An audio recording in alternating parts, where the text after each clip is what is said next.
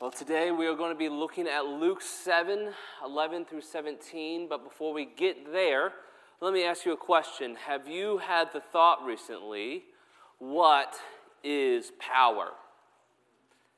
Um, I think we can kind of see what the world's perspective, what is power, by just looking at some recent headlines. Um, if you look, at least in the conflict in uh, Ukraine, there has been a lot of hubbub around Western countries agreeing to send modern tanks to the Ukrainians to defend their homeland. And now Russia, uh, who has invaded uh, Ukraine, has responded uh, different ways. They have uh, bolstered uh, their actions in a particular area on the front. Uh, they are, you know, constantly kind of flexing their muscles. One way they're flexing their muscles is that they're taking a particular ship, a frigate, that has what's called supersonic missiles. And the, these are the missiles that cannot be shot down by modern air defense. And they're doing this to say, hey, you're trying to escalate this way. You're trying to help Ukraine this way. We are going to be stronger. We're going to flex more, okay? So the idea is that power is shown through the ability to intimidate. Another way power is seen is uh, actually in our text last week. If you remember, there was a centurion. He is a leader of soldiers, and in his humble request to ask Jesus for help, he identified with Jesus saying, hey, listen, I'm a man of power. I know what it's like. I can tell this guy, go do this, this soldier, do this, and they do it, okay? That's one way power is shown. Today in our text, we're going to see Jo- Jesus to show power in a far greater and more fundamental way. Jesus, the Messiah, displays his power over death through compassion.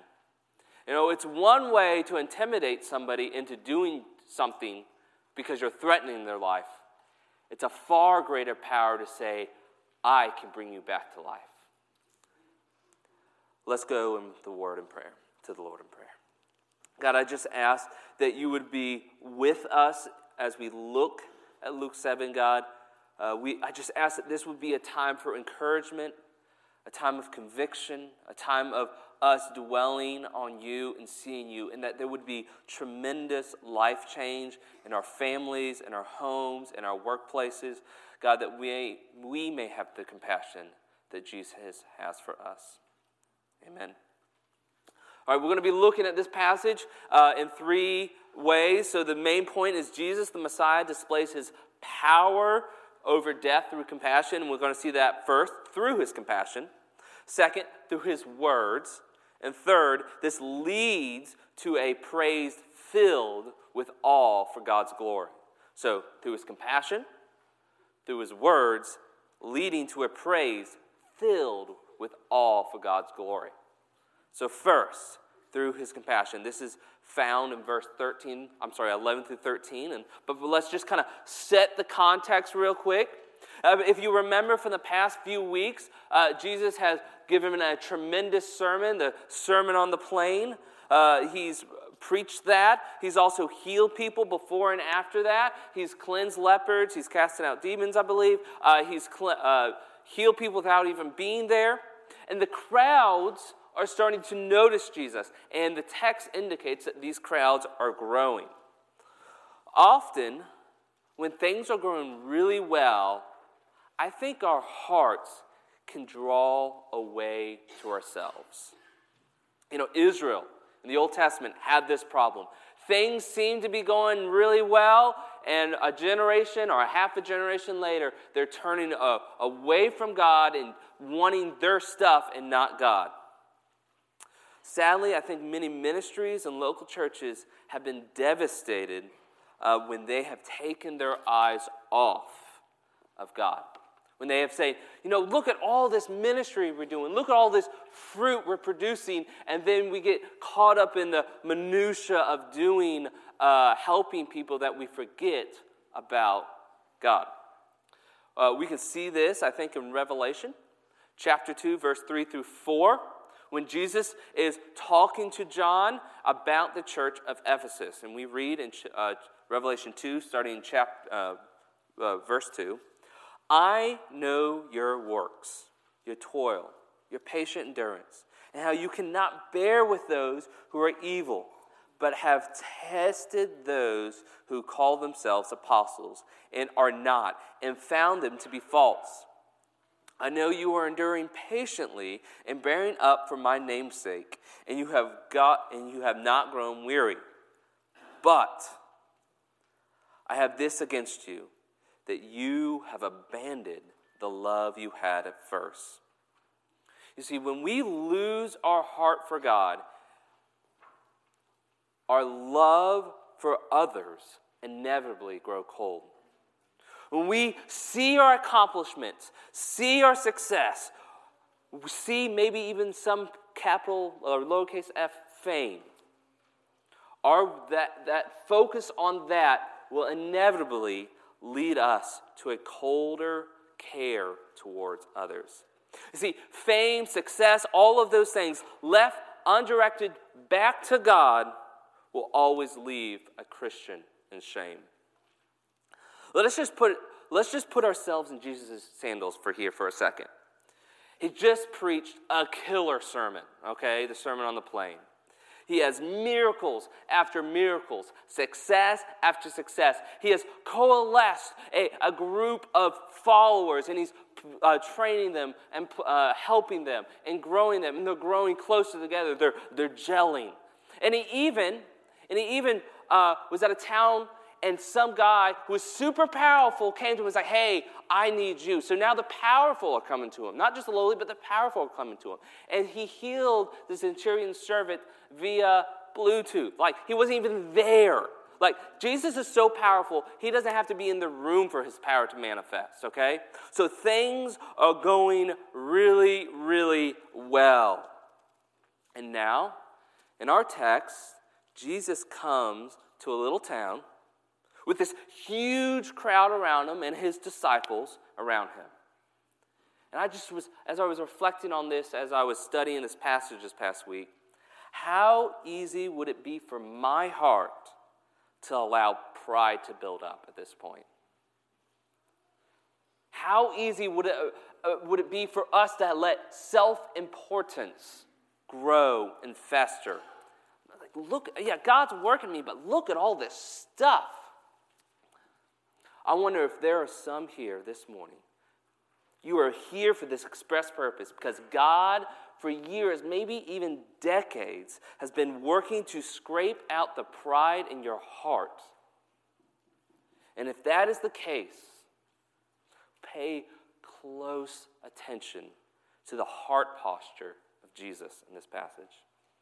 So, with the crowds and the disciples around here, here comes another crowd out of this little town. And this crowd was not there for Jesus. It was there because of tragedy. Look down in verse twelve of Luke seven. And as he, Jesus, drew near to the gate of the town, behold, a man who had died was being carried out, the only son of his mother. And she was a widow, and a considerable, considerable crowd from the town was with her. So here we have this crowd, and pro- crowd. Most likely, this crowd is probably the almost the whole town. Uh, you know, because this is a small town. If any of us grew up in a small town, we kind of understand there's no secrets in a small town. Well, there's no tragedies that are by themselves in a small town. So, like, everybody was just probably about there. And they were lamenting over the devastating loss of the widow's son. Um, you know, I'm not super old, but I've been to a few funerals. And I'm sure uh, y'all have been to funerals too, and there's probably some funerals that stick out more than others. Uh, one, probably the one that I think about the most was the funeral for my scout leader. Uh My scout leader died at about the age of thirty-five in a, in a car accident one late one night. And I remember going to this funeral. It was like, you know, the place was packed. There was so many people there. And we were there for the, the viewing. And I remember vividly Mister George, my scout leader's dad, on his hands and knees before the coffin, with his hands banging his chest. My son, my son, my son. And that's all he could say. Tears streaming down his face. You know, it's just the reality of it is so devastating beyond words for a parent to bury their child.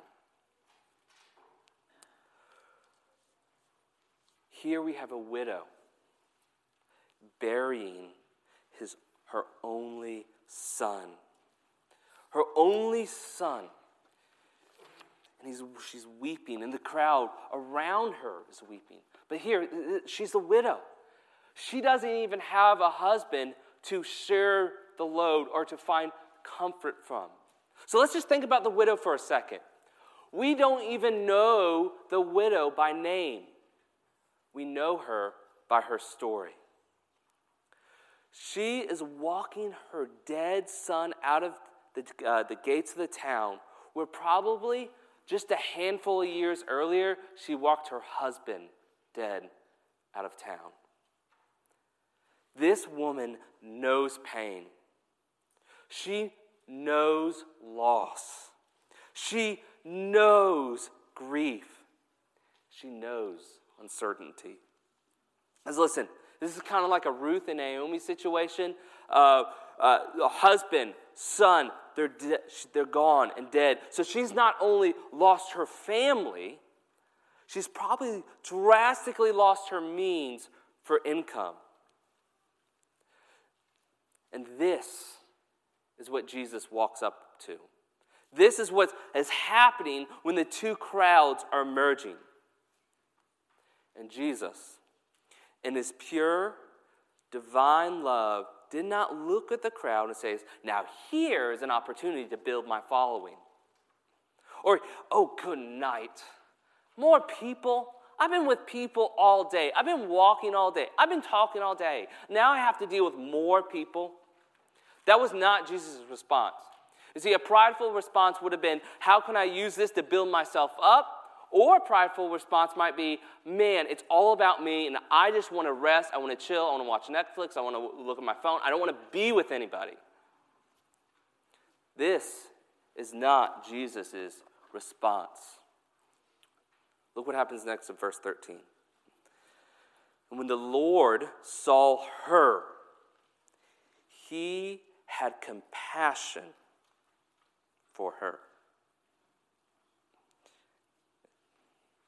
Jesus saw the widow, and he understood her loss, her misery.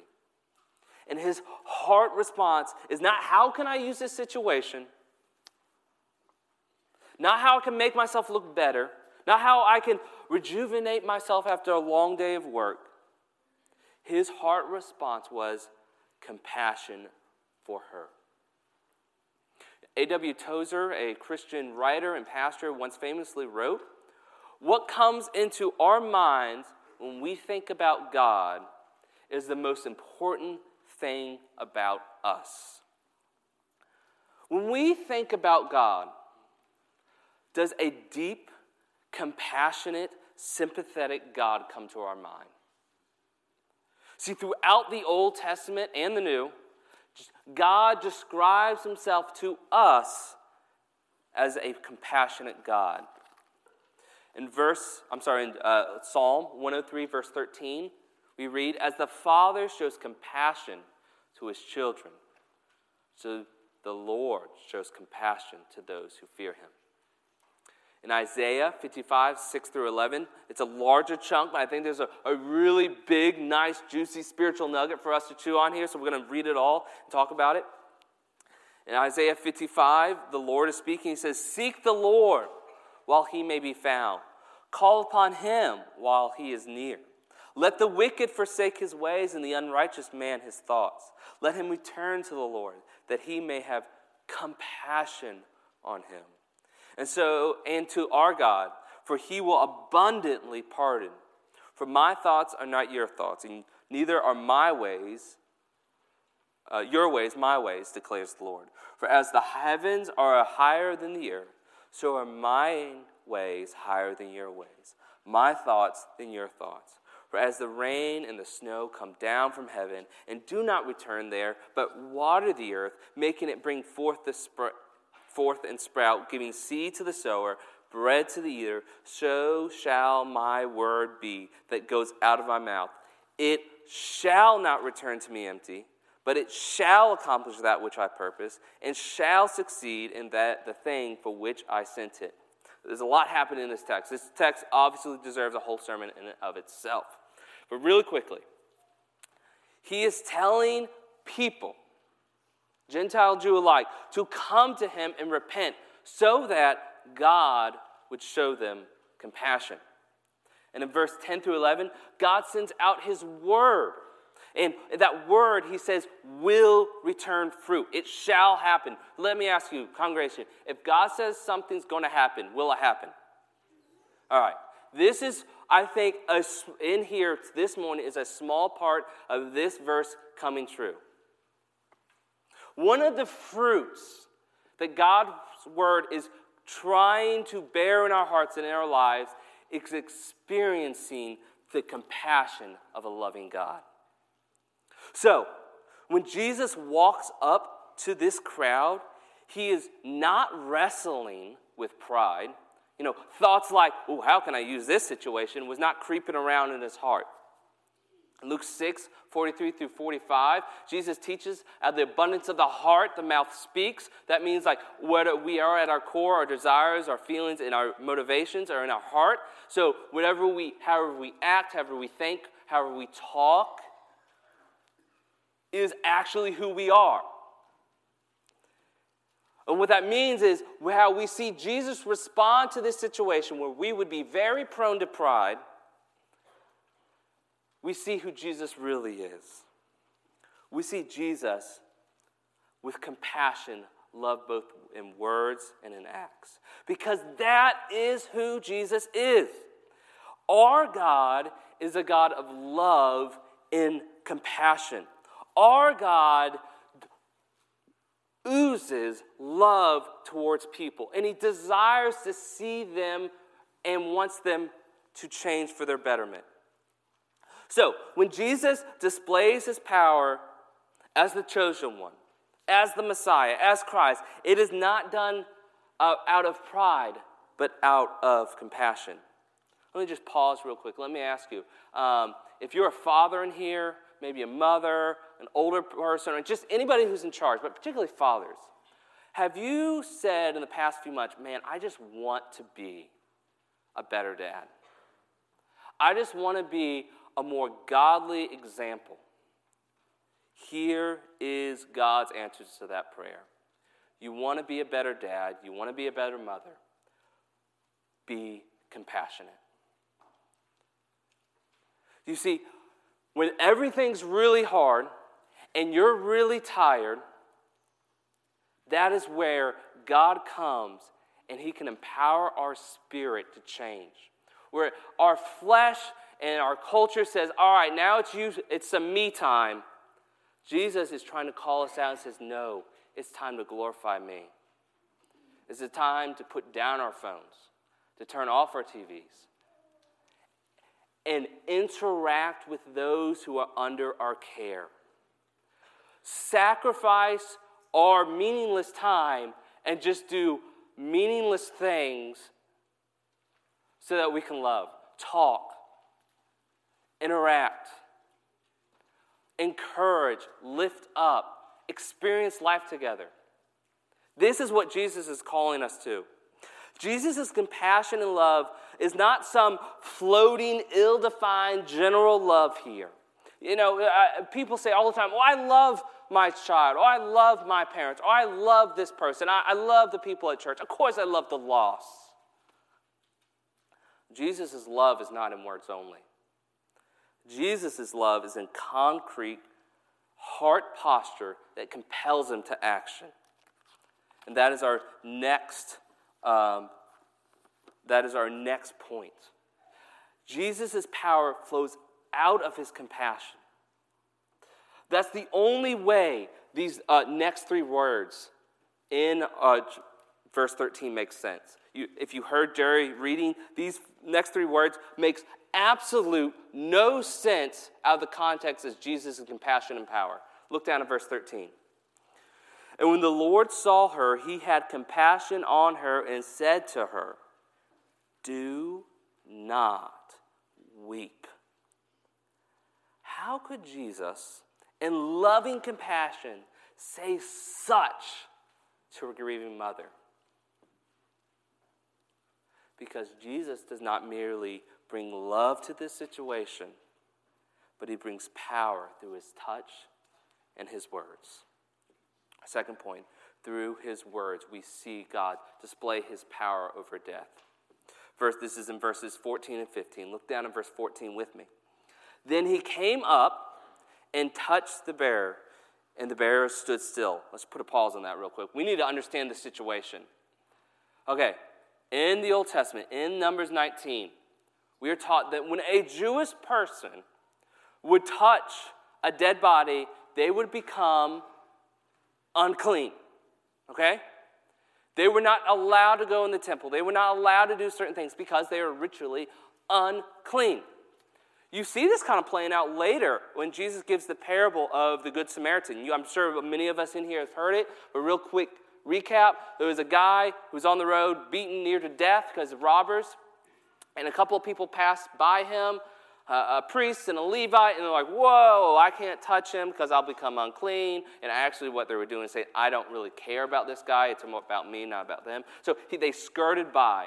And then there's this guy, this Good Samaritan, who, by the way, Jews hated. But this Good Samaritan, you know what he came up and did?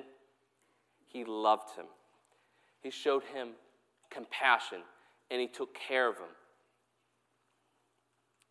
See, when Jesus saw a dead man, and he reached out and touched him, that dead body did not make him unclean. Jesus' power, when he touched that dead body and spoke his words of life, that unclean dead body became clean.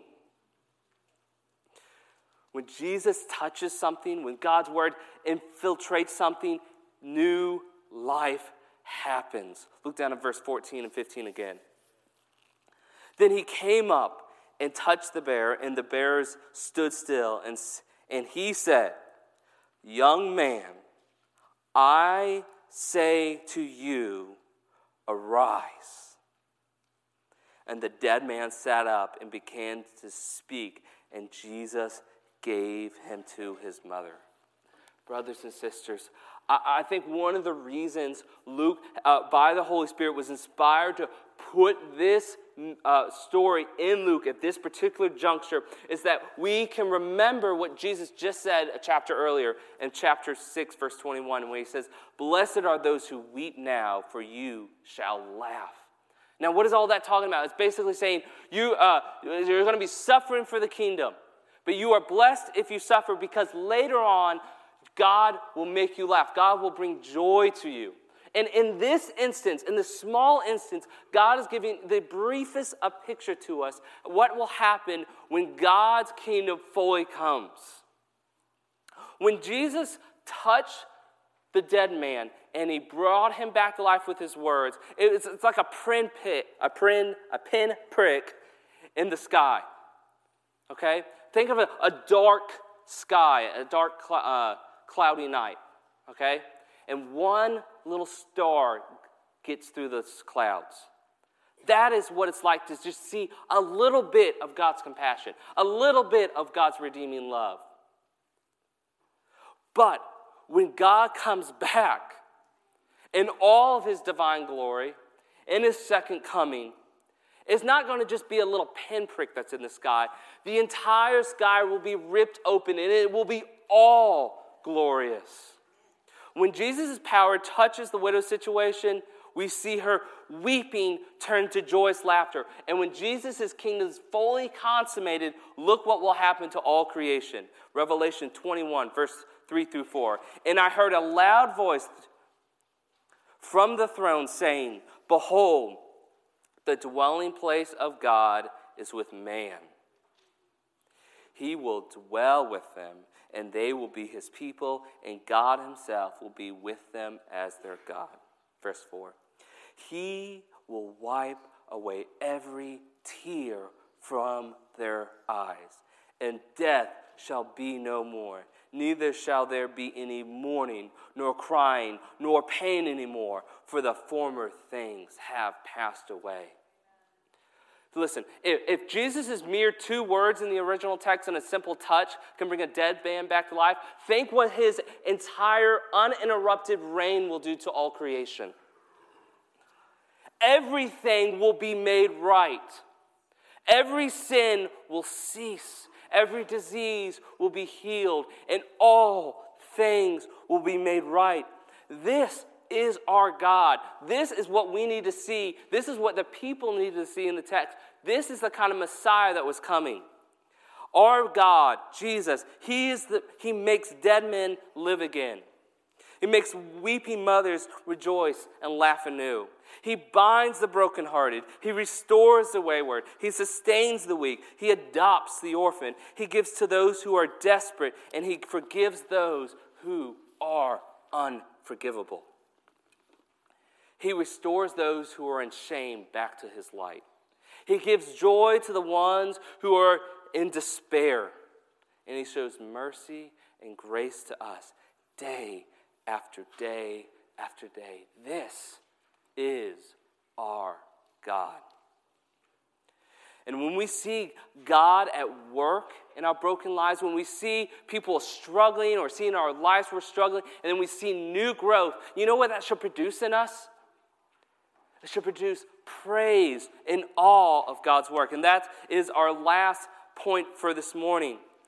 Jesus, the Messiah, displays his power over death through his compassion, and this then leads to a praise filled with awe for God's glory. This will be found in verse sixteen through seventeen. "And as the people saw what Jesus just did, raising the young man back to life, re- restoring him back to his mother," look at the response in verse sixteen. "Fear seized them all, and they glorify God, saying, 'A great prophet has arisen among us, and God has visited his people.'" Now, certainly sometimes when you see the word fear in the Bible, it's talking about like a trembling fear, like, oh my gosh, I might be vaporized. And I think that's an appropriate part of the fear of God. But here, I think particularly when it's talking about fear, it's a trembling of amazement. Like, I can't believe I just witnessed this. Oh, brothers and sisters, you know, there is there is no better medicine for a hurting, weary soul than to regularly, daily, hourly stand in awe of God's goodness and love towards us. For God's love is an overwhelming love, an undeserving love that silences all of our doubts and binds all of our most deepest, shameful, hidden wounds. Gaze with me at him who saves us. See, for those who are in the crowd at Naim and this little town, his disciples in both crowds, they only saw in part what was happening. And you can see this from the text. It says that they see what they saw what Jesus did, and like, oh, look, it's a great prophet. And was Jesus a great prophet? Yes, but he was far more than that. In verse sixteen, Jesus was more than just a prophet. He was the very God they were praising. They were like, God has visited us. And they didn't re- quite realize how much he, he has visited them. He's right in front of them. See, it's one thing to heal somebody without showing up. It's one thing altogether different to heal somebody by bringing them back to life. And it is a far greater thing to bring oneself back to life. See, just like the young man rose from the dead, Jesus raises from the dead at the end of Luke. See, all who put their faith in Jesus, when they look to what Jesus did on the cross by taking their place for their sins and confessing that they are sinful and need a Savior and believing in his uh, sacrifice and his atonement, It says in the Bible that just as Jesus was dead in the grave, their lives will be raised anew. That, mo- that means both now and in the future. See, Jesus came to heal us of our heart problems. He didn't just come to give us a ticket out of hell. Jesus came so that we would bear fruit in our lives and bring glory to him and find enjoyment in him. And as Jesus' kingdom grows and as our lives change by seeing that Jesus rose himself from the dead and he will raise us from the dead, this should cause in us a longing, almost like I'm just satisfied. I'm not happy with this earth anymore. I'm not happy uh, with this life. There's a godly ill contentment that Jesus wants us to have. There is a good contentment that we should have, but we should be not content with just merely living this life. We should be hungering and longing for the day when Jesus splits the sky and his radiant glory, his love, his justice, his mercy, and grace pours forth as his kingdom is finally here and the king has returned. And all things in our lives will be made right. Do you want a taste of that now? It starts with repentance. It starts with looking at Jesus. It starts with getting his word inside you and having his word change your thoughts, change your motives, change your heart. And Jesus says, I will give you a new heart. And that new heart should then be longing for the hope of the future. Listen, our anxieties and fears are just based upon worrying about the future. Replace that worry about the future with a longing for God's future. Let us hope in that day. Let us see in our text Jesus' amazing love he had for the widow and see that, that that's just a small taste of what he has for all of his children. As we confess our pride and as our lives change, that so that the world, through us, sees God's compassion for us to them. Let us then welcome others into God's fold. So all together, we can sing with joy as we long for Jesus' return. Let's pray. God, I thank you for your word. I thank you that your spirit is at work. God, I just ask that um, any false words would be removed and any true words would be magnified. God, we just ask that please cause change in our hearts. Help us to love one another. Help us to glorify you. And God, I just ask that you would help us daily to uh, experience and recognize your compassion. And that compassion then leads us to love others sacrificially. God, I put all these things in your hands knowing that you are a good God that loves, that has compassion, that mercy triumphs over judgment because of the cross. I ask all these things in Jesus' name. Amen.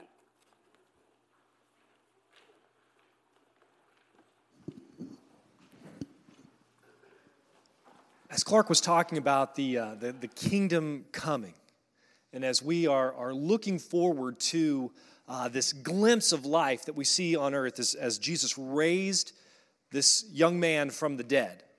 It, it's, it should, as Clark said, set our hope on the future glory of Christ's return.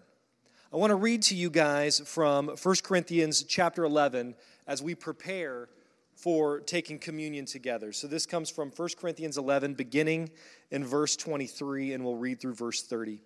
It says this, it says, "For I received from the Lord what I also delivered to you, that the Lord, on the night when he was betrayed, took bread.